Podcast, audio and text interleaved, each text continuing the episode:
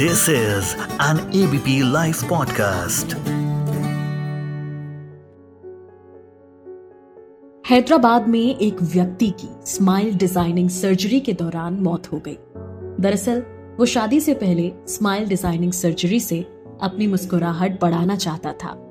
Police ने बताया कि 16 फरवरी को हैदराबाद के जुबली हिल्स में FMS इंटरनेशनल डेंटल क्लिनिक में यह घटना हुई।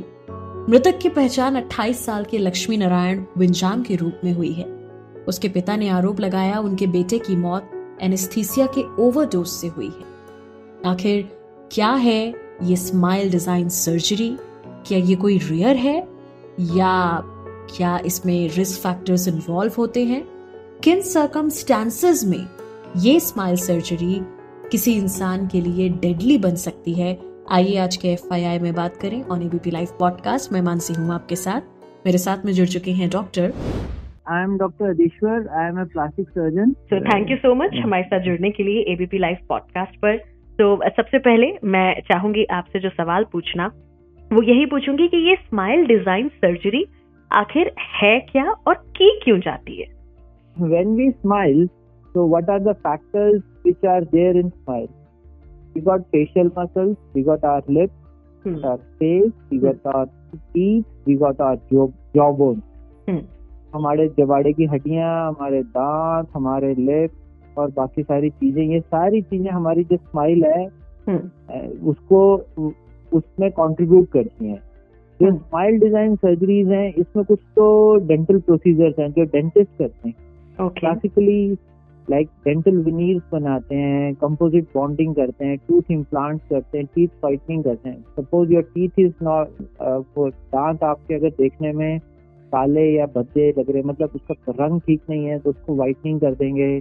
अगर दांत नहीं है तो उधर दांत इम्प्लांट लगा देंगे। फिर डेंटल विनीर्स लग जाते हैं कि उनको, अगर दांतों की अलाइनमेंट टेढ़ी है तो उसको वो करेक्ट कर देते हैं। तो ये सारी चीजें आती हैं। फिर लिप्स हैं, they are also part of smile. अगर आपके लिप्स बहुत बल्की हैं तो उनको लिप रिडक्शन सर्जरी हो जाती है। अगर लिप्स बहुत पतले पतले हैं, you don't like your lips, you want little fuller lips, then there is a provision for a permanent और टेम्परेरी फिलर्स। पहले पेशेंट को एडवाइस किया जाता है टेम्परेरी फिलर्स के लिए, इफ ही और she is comfortable then you go for permanent fillers.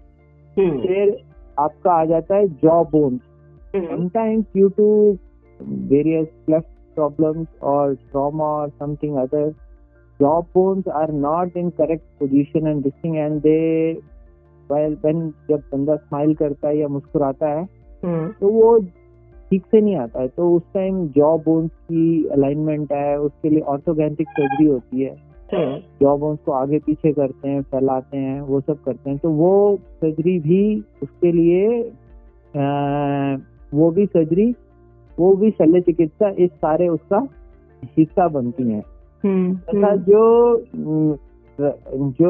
अच्छा, ये जो सर्जरीज हैं, जैसे जो उन्होंने हैदराबाद वाला इंसिडेंट जिसकी आप बात कर रहे हो, मोस्ट लाइकली वो शल्य चिकित्सा जो इनकी या जो भी प्रोसीजर उसका हो रहा होगा वो लोकल एनेस्थीसिया में हो रहा होगा। लोकल एनेस्थीसिया मतलब होता है जिस एरिया पर शल्य चिकित्सा होनी है उसी एरिया को सुन या नब कर देते हैं, नम कर देते हैं या सुन कर देते हैं, ताकि वो चिकित्सक अपने शल्य चिकित्सक अपने जो शल्य चिकित्सा है वो आराम से कर सके तथा मरीज होश में हो। उसका फायदा ये होता है कि रिकवरी फास्ट होती है, पेशेंट सर्जरी कराने के बाद घर जा सकता है, he does not have to have do fasting and other things. लेकिन उस जैसे हर चीज, हर पेड़ के नीचे छांव है, इस शल्य चिकित्सा, इस जो एनेस्थीसिया जो वो क्लेम किया जा रहा है उसकी, उसके भी कुछ साइड इफेक्ट्स हैं, उसको अच्छे से यूज करने के लिए कुछ ट्रेनिंग चाहिए। एक तो वो धीरे धीरे इंजेक्ट करना चाहिए, एंड उसका किसी ब्लड वेसल में चले गया तो उसके cardiotoxic and neurotoxic side effects होते हैं एंड इमीडिएटली डेथ होती है। जो बंदा डॉक्टर उसको इंजेक्ट कर रहा है, he should be very conscious and cautious, conscious भी एंड कॉशियस भी। थोड़ा सा भी हो गया तो ये है, अगर आप लोकल एनेस्थीसिया यूज कर रहे हो देर फेर आपको ऐसा प्रॉब्लम आ सकता है। तो you should have all things stand by with you. लड़का है, यंग है, होगा नहीं ऐसा कुछ भी नहीं है लाइफ में। Life is full of surprises and they surprise you at the corner which you don't expect. मतलब रिस्क फैक्टर्स होते हैं इस सर्जरी में, ये रेयर नहीं था। हर सर्जरी में रिस्क फैक्टर्स होते हैं जी, और ये भी रेयर नहीं था। And people have died on dental chair during dental treatment following local anaesthesia. And but for and देखो, अब what makes this tragedy पोइंजेंट is that he was a young man, very productive part of his family, he was undergoing, तो शादी होनी थी मेरे ख्याल से, he is going to get married, he is young man who is productive part of family, not only family, he is also productive member of the society also। जी, वो एक society समाज का में कुछ economic contribution दे रहा है, तभी तो उसकी शादी की planning हो रही है घर फैमिली में। मतलब normal assumption में बात कर रहा है, I am not talking about exceptions है। And he is मतलब reasonably वो, and he is undergoing such a procedure means he is reasonably well off also, because poor people don't undergo all these procedures है।